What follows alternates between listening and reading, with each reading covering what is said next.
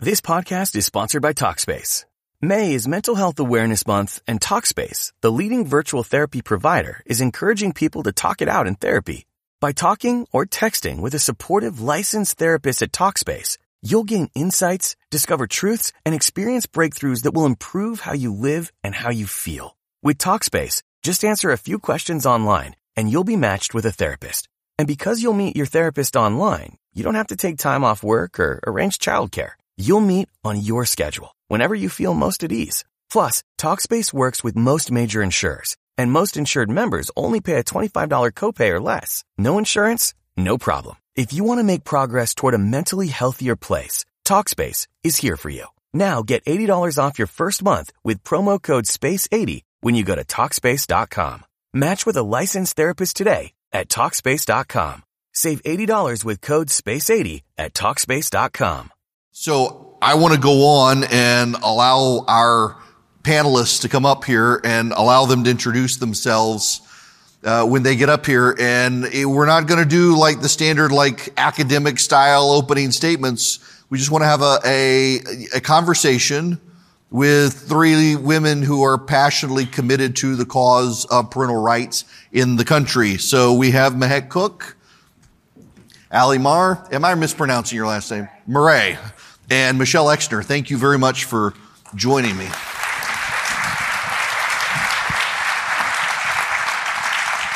Mac, let, let me just start with you and we, we can work our way down. How did you get involved with the parental rights movement? I love the story, but it's quite brief. I'm a new mom. I have a 10 month old at home and I'm expecting, so another one on the way in December. And I started noticing that our parental rights were under attack in Ohio. We are truly the battleground state there where the ACLU has started targeting not only our schools, but kids and allowing them to perform life altering surgeries like transgender surgeries without parental consent. We have the most important decision this November. It's on our ballot to allow for kids to go through these surgeries without consent. And we are the number one state that the ACLU is trying this out on. So I decided to get involved and speak out because I've had a lot of opportunities being an immigrant in this country.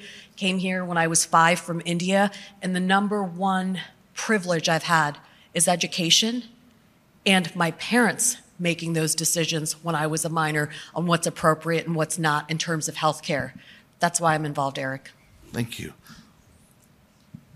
Ali? Similar story. I'm also a mom. I have three young kids.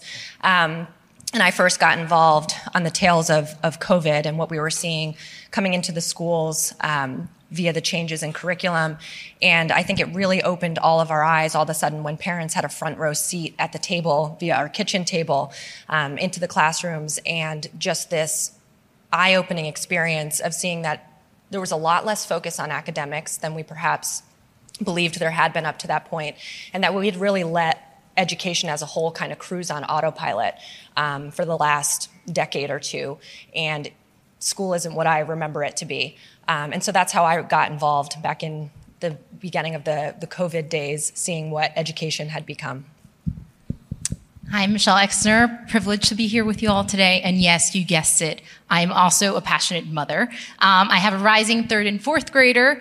Uh, in 2020, they were um, supposed to be in kindergarten and preschool. Um, very exciting. And of course, uh, so we're in Fairfax County, which I'm sure is infamous, as you all know, for keeping our schools shut, right? Um, and so I, I watched my children um, I, I, had to tell them, I'm sorry, actually, in person schools canceled again. I watched my daughter become an introvert. I watched my son continue to, to regress in, in reading.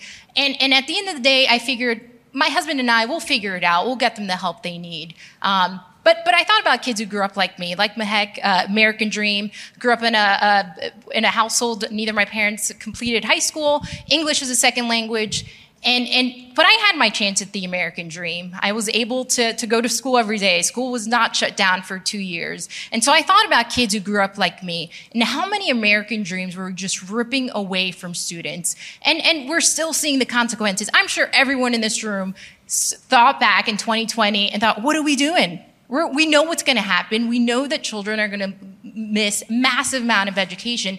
And there are edu- and there are people, whether it's school district officials or whether it's blue state governors, that were doing nothing. And so here I am um, working on education issues.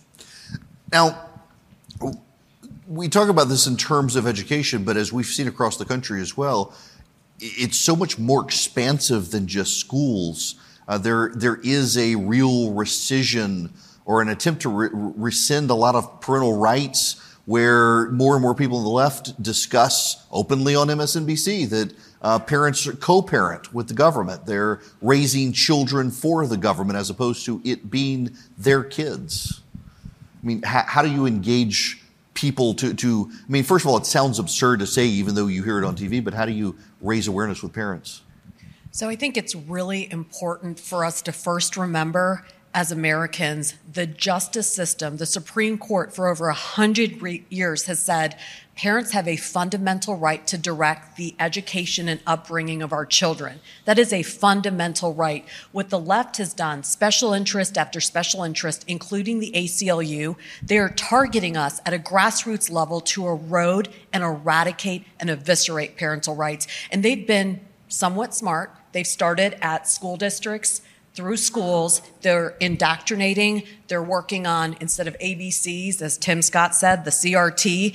We have to make sure that we are more involved as parents in our schools. And then state by state, what we've started noticing again is same special interest. ACLU is going after our state legislature.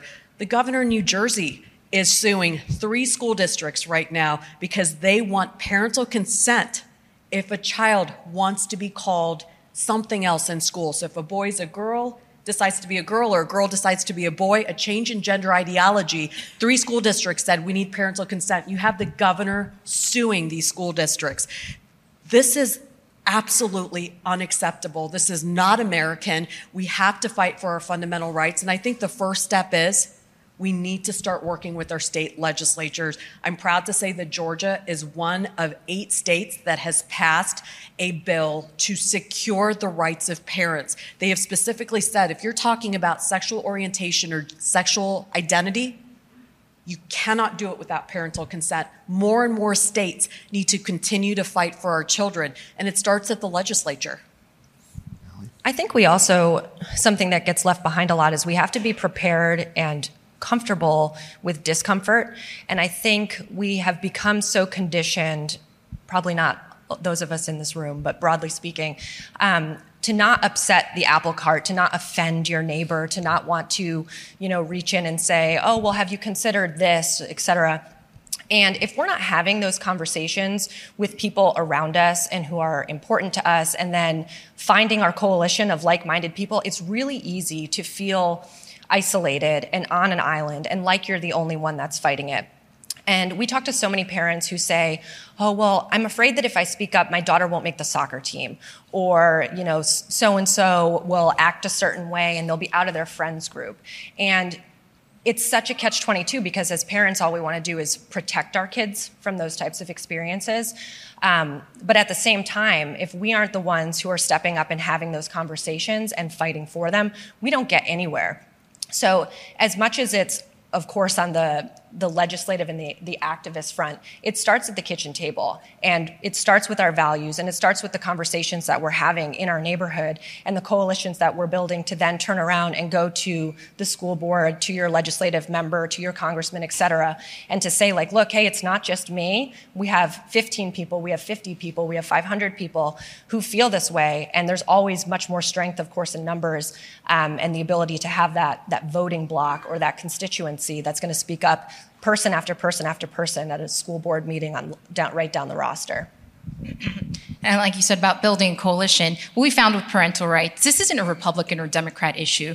This is an issue that transcends politics. And if you ask any parent, the overwhelming majority said, no, I want to be in charge of my kids' education. I want to have a seat at the table. I want to have input. And I want to be the one to instill the values that I think are important to our fa- family. Like you said, Erick, there is from the Biden admin who uses our children. No, no, they are not. They're my children. We're raising them um, how we deem appropriate. And so I think one of the things that um, we could be doing, again, building coalition um, by exposing these stories, right? I'm sure when you read these articles, it could be overwhelming to think, oh my gosh, we're being overrun with all of this indoctrination in classrooms. But really what I think that, that is exposing what's happening. That's creating change and that's building the support to strengthen and fight for parental rights. I think this is the most important important fight of our lifetimes. It, it, it, it's about our, the next generation of Americans. It's important not only for our family, for the future of our country. And so, exposing and at least for parents defending education on our website we have resources for parents. Whether it's how to interact with the school board whether it's you if you want to run for a school board position there's resources for that. Um, and there's also the exposure that we're that PDE is taking part of whether it's um, lawsuits that we're engaging in whether it, it is um, putting up complaints with the office of civil rights um, and so there's a lot of work that's that's happening that I think is creating good, important progress here. Michelle, you, you mentioned it being a bipartisan issue. The, I, have seen a lot of the polling on parental rights, and it's like the only group in America that is, doesn't think it's an issue is like hardcore progressives, and overwhelmingly, it, it's women realize the significance of this issue. It, it seems like, I mean, for conservatives, this is an issue we need to be more vocal about. Yeah, absolutely. And that's why I think uh, exposing what's happening. So um, recently, what PD has taken on is let's go through um, the different school districts across the country and find out what are they doing, how are they um, making sure that parents have a seat. And, and what we found out that a lot of school districts, in fact, about a thousand, have a policy in place that when it comes to transgender policy of the pronoun use, there's there's policies in these schools. Um, again, a thousand school a thousand school districts, about 18,000 schools impacting 18 million students that these school districts say that parents shouldn't be informed if this is happening with their students. Obviously, that's absurd. We should absolutely be informed with something so critical and so so personal and intimate to, to our child. And so I think what we're saying, again building that support, where I think this has continued to be a critical issue, um, you know, to the next election and beyond. Ali, you, you talk about having young kids and the schools. Can you just eh, really explain the problems, particularly in the Northern Virginia area, saw it in others of the school systems treating the parents as the bad guys during COVID shutdowns? Yeah, of course. So I think we've all probably read a million stories about this where parents were just at every turn kept on the outside and seen more as, as adversaries, not more as adversaries, seen as adversaries and not partners. Um, and that's why one of the, the projects that we've been working on um, we're going through and we're, we're looking at school boards across the country and the election rules surrounding them. And interesting fact school board elections typically only have 5 to 10% voter turnout it's abysmal. And I don't want to be just another person that sits up here and says, like, hey, go out and vote. But 5 to 10%, like, that does not represent our values. And so if you dig into that and back that up, we were very curious why, why is that the case? And most people don't know when their school board elections are. And the deeper you dig, the more you realize this appears to be pretty intentional. So they're not on general election days, they're very rarely in November which I think I kind of fall in the minority. I don't think that's necessarily the end of the world. However, what's what's really sticky is filing deadlines in a lot of places are only 20 to 30 days, sometimes 45, before the off cycle election. So if you've got an election in May, the candidates are only filing in April. The teachers' unions turn on their text list and their email blast and they tell their people, and no one else knows. Candidates don't have time to campaign, and voters don't have time to ask questions. And there are very few states that post a list of like, hey, here's when the school board elections are, here's who's running. Sample ballot rules vary from state to state for school board elections. In a lot of places, uh, Minnesota, for example, you only have to post a sample ballot four or five days before an election. So if these candidates are filing at the last minute, nobody's seen a sample ballot, nobody knows when the election is. The only people who show up are the 5 to 10% that, this, that the teachers' unions turn on. And so we don't have a fighting chance. And so I think a lot of specific to the school front, a lot of this can be changed even within, as much as I'd like to see these election rules changed a little bit, can be changed just with the awareness factor, the grab a buddy, go vote kind of thing, and staying involved and keeping feet to the fire. But we need to kind of reform that, that school board election process so that there's, you know, at least a six month filing deadline, et cetera, mirror some of the more, the federal offices or the bigger ones, um, to give people a chance because right now, it's, it's not surprising with only 5 to 10% turnout that our school boards don't reflect our values because nobody knows when they are. Mick, you, you mentioned the Ohio constitutional amendment that's up that is cast by the media as a pro choice measure, but when you actually read it, it's an expansive restriction of parental rights that the ACLU wants to put in the Ohio Constitution that nobody seems to be aware of. It, it, it's not abortion, it's a parental rights measure. It's called the Anti Parent Amendment. You're absolutely right. But what the media has done is continue to trick individuals into thinking this is just about abortion. And let me tell you, it's about much, much more. This amendment that is being pushed by the ACLU and Planned Parenthood specifically states an individual has the right to make its own reproductive decisions. Now you're thinking, what's a reproductive decision? They say, including but not limited to, and they list about six. And this is where it's very important. They don't use the word woman, they say individual. They list reproductive decisions, but they say including but not limited to. That means transgender surgeries. And nowhere in that amendment is there specification for parental rights. In fact, it states if the state passes anything that is a burden on parents, it will not be held. And the ACLU has won time after time. Parental consent is a burden. That is their MO. This is allowing for transgender surgeries without parental consent. And I said this initially Ohio truly is the battleground state. The ACLU is trying to eviscerate parental rights, and they're using Ohio as their test case. And what they've done is they've realized very quickly parents are not going to stand for this. So now they've turned the same legislation into Florida, but they've added the state may pass parental notification laws.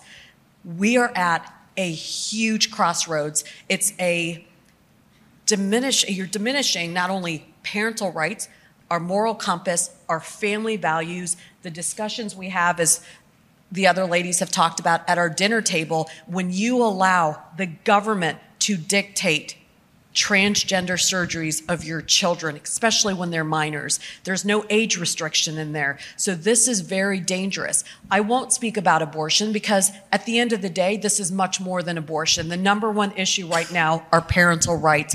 We are the number one special interest. We need to start standing up and fighting. Abortion needs to be dealt with at the state house, but this is where the ACLU has started across the country. They're no longer going to the state house. They're going to your state constitution and eviscerating our rights there. So we have to wise up. You say the word abortion and everybody goes crazy. So we have to settle down and say, what's at stake here? It's parental rights first. And that's what we need to fight for.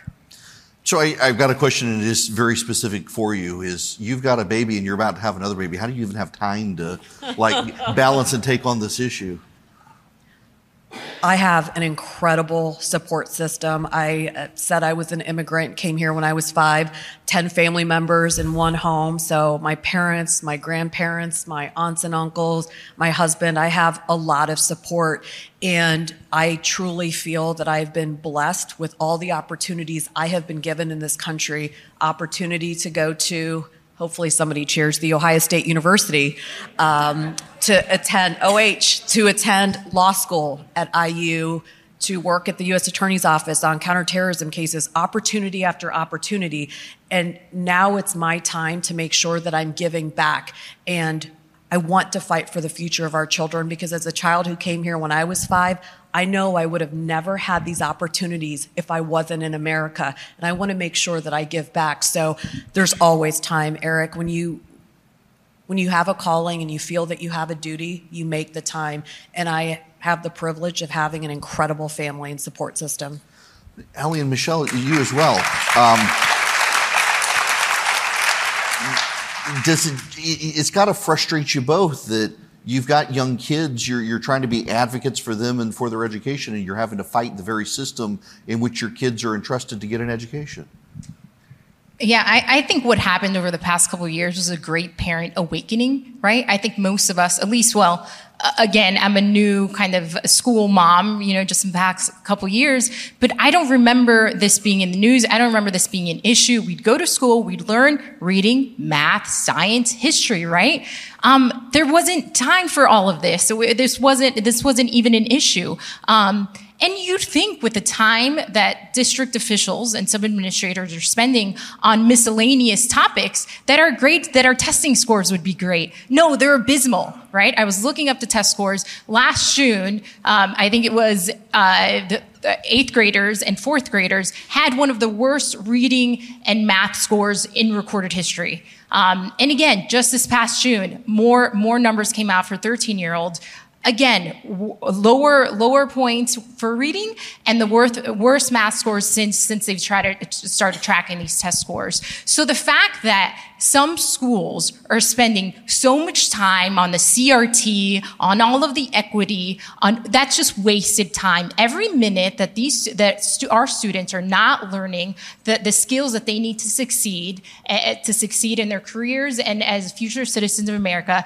is a loss for our country. And so it is very frustrating. And so, w- what I think the benefit or the, w- the silver lining that's really come up is that I think parents, whether grandparents, everyone in that family unit that Max said is so important, is now heavily invested, right? I'm not complacent anymore. I just had open house and I'm skeptical of everyone in that classroom, right? I want to, of course, have a great relationship with my, with my students, uh, with my kids' teachers, but at the same time, I, am gonna I'm gonna scrutinize everything that they're bringing home, every email, everything that's happening. Um, and so, thank you. Um, and so nothing's gonna nothing's gonna get by. And um, you know, uh, Christopher Columbus say that is uh, that is uh, that that day that that that history lesson has gotten tricky in school, and uh, we had to do some deprogramming when our third grader last year told us that he was just an evil man and all of that. I'm like, well, let's go through that. There's some missing context there, and I told her, I'm like, I'm to just call the, I'm to email a teacher. She's like, Mom, please don't, please don't.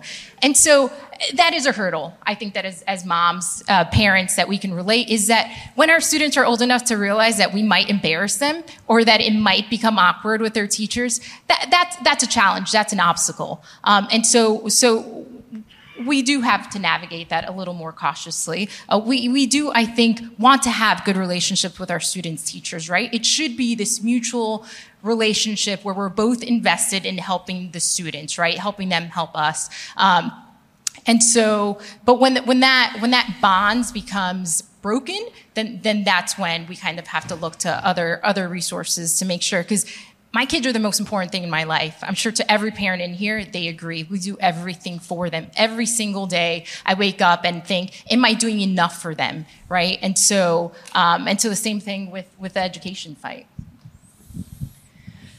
Yeah, when we were making the decision, so my oldest is is five, um, and she's going to be a kindergartner this year. And my husband and I agonized it, agonized over it for a long time because we remember our school experience and how much fun that was and what kindergarten was like. And you know, we moved to this great school district where our kid could walk to school, and now that's all changed, and we're driving her 20 minutes down the road to go to school. But when we were doing interviews with each of these schools to kind of figure out, you know, what was going to be the right place for her, like Michelle was just saying, removing that complacency makes you that much more confident that your kid's going to get what they need out of it. Um, and it also does put the teacher, the administration, and the school kind of on notice that people are paying attention. And to, to drill a little bit deeper in what Michelle said, we're not only falling behind where we, we being our kids, are not only falling behind where we were academically against ourselves over the last five, ten years, it's been a 10 year decline to where our, our peers and our adversaries are in the world. So it's also a national security issue. And when we're having these bigger conversations, as much many of the presidential candidates who've come through here have said, you know, talking about China and Russia and the great power competition, how are we going to, you know, continue to keep our elbows out in our posture. If, if our next generation is so focused on the identity politics and on race and gender and not offending anyone, and they're not learning anything in school, it's a national security issue too. And it's going to continue to put us as a country at risk, not just, you know, problems within the household and our communities. Us as a country are going to suffer for that. So this is a huge, huge issue that every single one of us needs to be extremely involved in, not just parents. So if you have friends, neighbors, grandparents, et cetera, you need to make sure that they're pulled in on these conversations as well and really have a true understanding of just the breadth of this discussion and how forward looking we have to be when we're having these conversations. I mean, to bounce off something that, that Ali said there, you, are from an immigrant family, and remember yesterday Nikki Haley said that, that her mother, who came over from India, one of the first female judges in India, gave up that career to move here that she at the table every night complains about illegal immigration, given what it took for her to legally come to this country. I've got to imagine, as an immigrant family as well, your family looks at this stuff and thinks it's absolutely insane that uh, kids are more likely to learn about a gender unicorn than the alphabet when you get into a school. I'm really glad my father isn't here and he doesn't have the mic because let me tell you, I mean, he spent uh, over 18 years in the Indian Navy and gave up his career so that our family could live the American dream. We came here legally to the United States. And the number one thing that was discussed at the dinner table what did you learn at school today? That's it. I could complain and I'm sure Nikki has lots of stories because look, we do look different. I make this joke, but I am serious. I was the hairy little Indian kid on the playground and nobody looked like me and nobody wanted to play with me. And I had to learn how we were similar rather than different. So what Nikki Haley said is true. When you have immigrants coming to our country fighting to be here legally, those are the ones that you have to applaud. Those are the ones you have to cheer for. But then once we get here, once we get here, the number one thing I'll tell you an immigrant family wants is better education for our children. This is why we come to America. It's a land of opportunity, but it's education that drives us here. And what's happening in our schools is atrocious. I'll tell you, my mother was a private school and then public school teacher, almost 30 years. She retired about five years ago. And as I'm telling her, Mom, this is what's happening in school today, she is shocked. She is dumbfounded. She said, What happened to math and science? When I retired, that's what we were discussing. There wasn't gender ideology and pronouns and keeping secrets from parents. Parents were demanding what is my child learning in school today? And she taught at an inner city school many of us know inner city schools, those families, unfortunately, don't have the father at the table anymore. These are moms and grandparents that are raising these children. They are invested just as much as any other family, regardless of the zip code, in education. So my parents today are very confused, but they know that this was happening. You know, I got my master's degree in local, state local politics worked on an international degree at IUPUI, and they told me in Indiana that my thesis was a love letter to the Bush administration, and they would not pass me until I cited about 10 books written by Democrats. So I closed my eyes, opened up the book, picked a line, and inserted it in my thesis. That is the only reason they passed me. All my other grades were A's. But if you can imagine this was happening five years ago, what is happening in our universities today? I mean, this is not acceptable. I don't talk about diversity and inclusion today. I talk about diversity in thought. And that is what we need to bring to the table. That is what our children need to celebrate. What's happening, whether it's CRT or what's happening in our education system today, this isn't why my family came to America, and this isn't why I came. So I'm going to continue to fight to make sure we get back on track.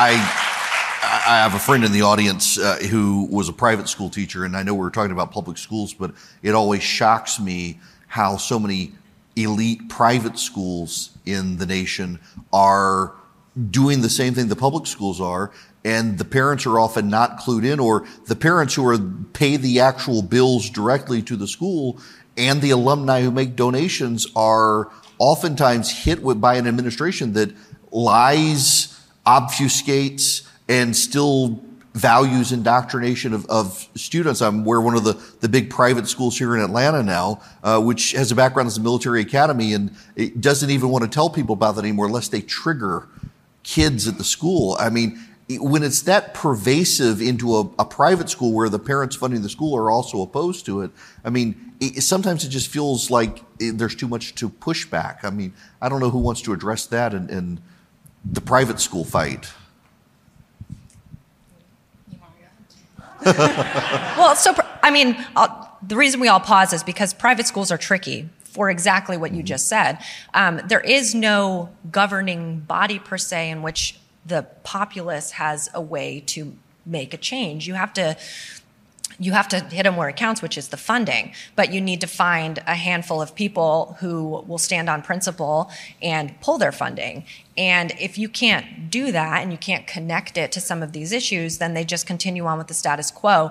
Um, it's part of why I touched on earlier needing to find comfort in the discomfort and be able to have those tough conversations with people and build those coalitions. Because if you're not putting together within that private school the coalition of parents who can go to those handful of backers and say, like, look, you need to pull your funding. This is nuts. Um, but then you also have to look at it as to the pipeline too, because at the end of the day, people are sending their kids to these places, especially these really, really elite ones, because they know that it's the pipeline to the Harvard, et cetera. But if Harvard et cetera, all have that same DEI statement, and they all are accepting, you know, applications based on the portrait of the student versus the rigorous academic workload um, that the student is taking on, then it doesn't really matter. And then the parents have no reason to, to push back and to try and get someone to pull their funding because it all just is one step into the next. Um, so private schools are tricky, and you know I won't shy away from that. Um, it's why we spend a lot of our our time focused on on public schools where we have that power of the people and where we can work within the election laws that I was just talking to you guys about to really be able to make those change changes. But at the end of the day, there are 50 million kids in this country right now who are the next generation. And if we're not starting to like chip away at this piece by piece on the on the private side, in the public side, school choice, et cetera, if we're not chipping away at this from every single angle, we are just going to continue to fall further and further behind. Our kids are going to get dumber and dumber and dumber, and we're just going to lose our standing in the world. And it, it is that dire. Like it's it sounds crazy, but it is that crazy. Um, it's why the three of us have, you know, all. Don't want to speak for you. I know we've kind of changed careers to get into this, um, and it is that important.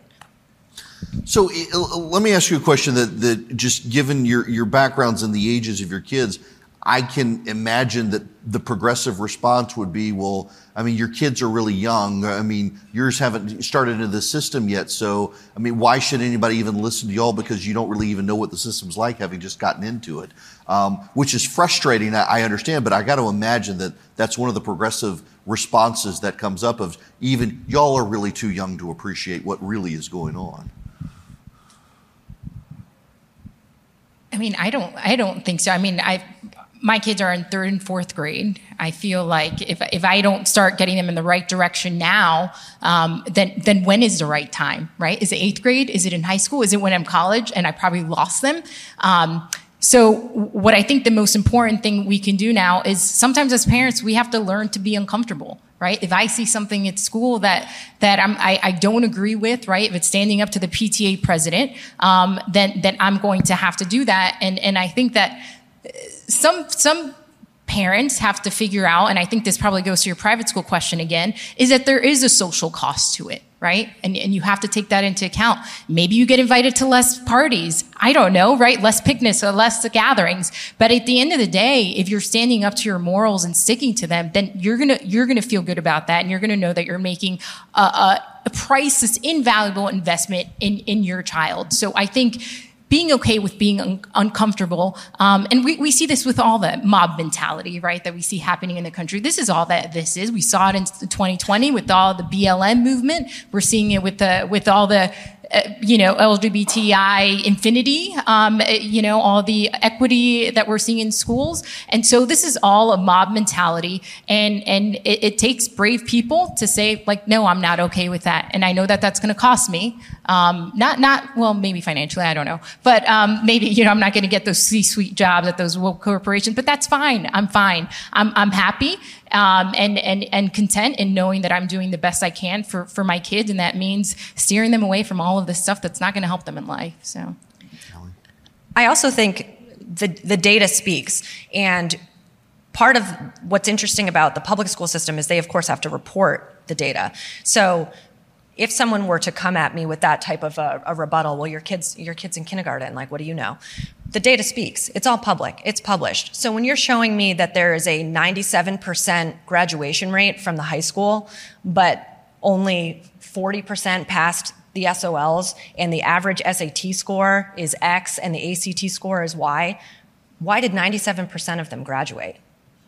Like how does that how does that show academic proficiency? Forget proficiency. Like I mean, that's not even a functional adult. That's why kids, when you go in, I, I can't tell you how many times I have stood waiting for someone, a teenager, to make change and seen them pull out an iPhone or like type it into the cash register, or God forbid, you give the extra dollar bill so that, or the extra change so you get the dollar bill back. I mean, that is mind blowing, mind blowing math. And I say this as someone who is like, who was, went to an art school. I can do that math. Okay, so like. so just for the record, I went to law school. I can't do that math.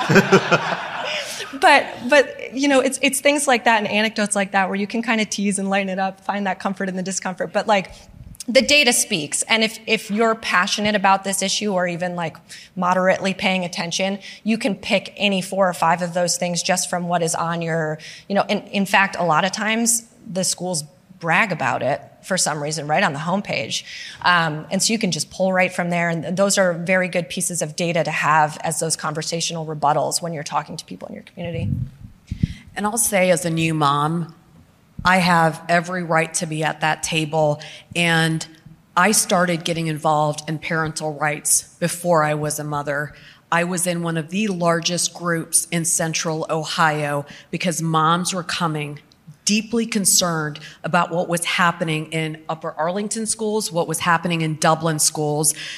My purpose in life, my mission has always been, as I said, to give back, especially to our children. I want each child to have the same opportunities that I have had living that American dream. I ran for office in 2020. I'd like to say I ran out of time, but um, it was truly a year where every Democrat won in Franklin County, Ohio, and just wiped out Republicans. But I never stopped fighting for our children and for rights. So I know what's happening in our school systems. My mother was a teacher. I know what the good days were like and what we're facing today and the challenges. So I am not only fighting for my children who are not in school today, but for other people's children because I truly believe this is the greatest country. We have the greatest opportunity. And the only way we're going to succeed is if we look out for one another, if we fight for one another, and if we ensure that education is the number one conversation at dinner tables. I care about people, and it's really difficult for me to see these moms and dads today struggling. When I ran for office, I can tell you during COVID, Yes, I wore a mask in 90 degree weather, and I did run against a doctor. I don't recommend that in the future, but during COVID. So um, I knocked on doors, and most families came out and said that their child was struggling. They were struggling with learning online. They were struggling with the material. They were struggling with depression. We have so much work to do to catch up. Our national achievement grades and testing, I mean, we're behind in reading and math, we're not going to be able to beat China. I'm glad the presidential nominees all are talking about this. It's absolutely important. You don't beat China without good education in the United States of America, and that's where we need to focus today.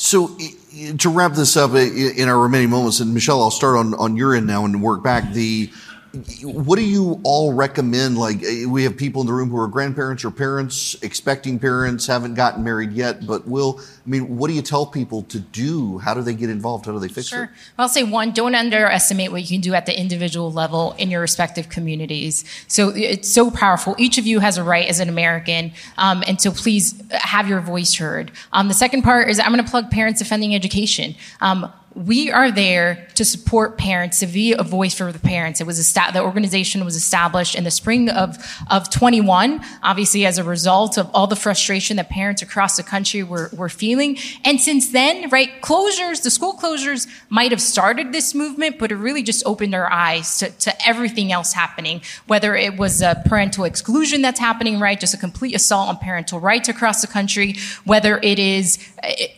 frankly, the discrimination that we're seeing in some in some schools. I mean, we are having some school districts that are starting up different programs, extracurricular extracurricular activities, all taxpayer funded, and they're discriminating by race. You can only apply to these if you're X amount, you know, if you're um, if you're a minority and whatnot. You know, that, that is a violation of civil rights. That is discriminatory. There is no other way to put it. And so when PD hears about that, we go into action. We put up a complaint. We start, we just started an invest, or the uh, Department of Education just launched an investigation after we filed a complaint against a high school in North Carolina that stood up an organization that excluded some people just based on their race, which it was wrong before and it's still wrong. Um, and so whenever you hear something like that, maybe you feel like I don't have the power to do something, please forward it to us. We have an entire team who's vetting all of these tips and, and going into action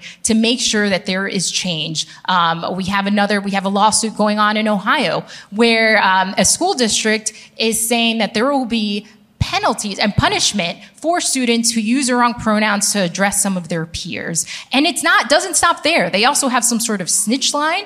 Um, and, and also, even if some of this stuff is happening uh, at, in their homes, perhaps using their phone, oh, that's included as well. No, that, that is unconstitutional. And so we have a lawsuit going on that. So I think for all the negative things that we've talked about, just know that there's a lot of action taking place to be a counterbalance that is so needed right now to counter all of that.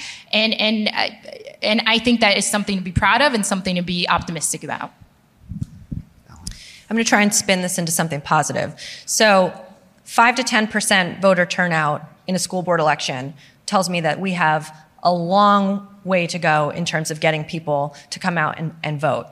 But every single one of those percentage points is a person and is an opportunity to make a connection and to turn them out. And so this is perhaps the greatest example of, of any issue where a handful of people can have an immense impact.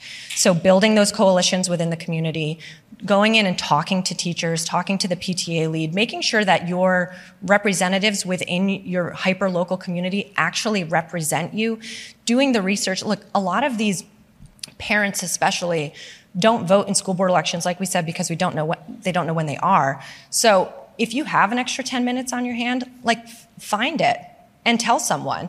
And, you know, good old game of telephone, like pa- just keep passing it along and make sure that people in your community have the information that they need to be able to make an informed decision. In a lot of places, um, school board positions are nonpartisan, and so they're just listed alphabetically. And so it's no surprise when the three winners for the three open seats. Last names are A, B, and C, right?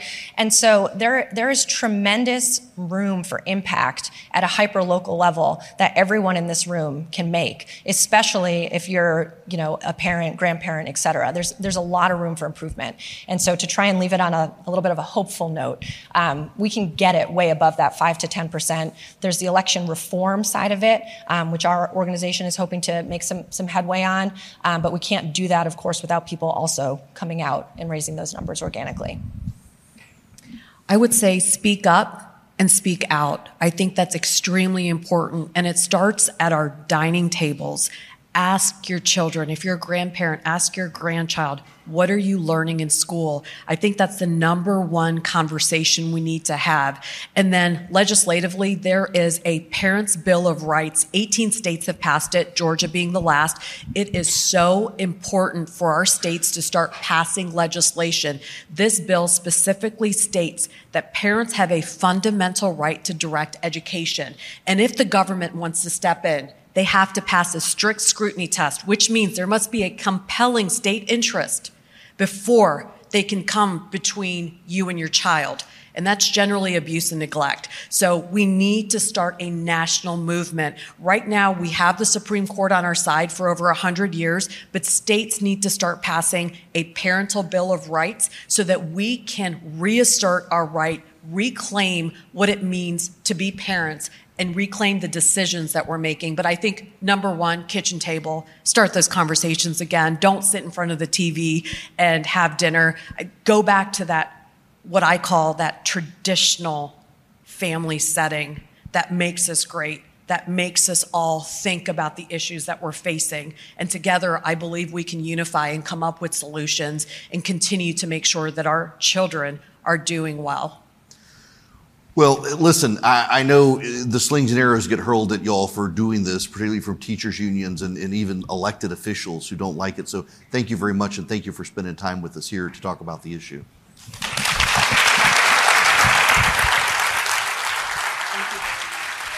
Thank you so much.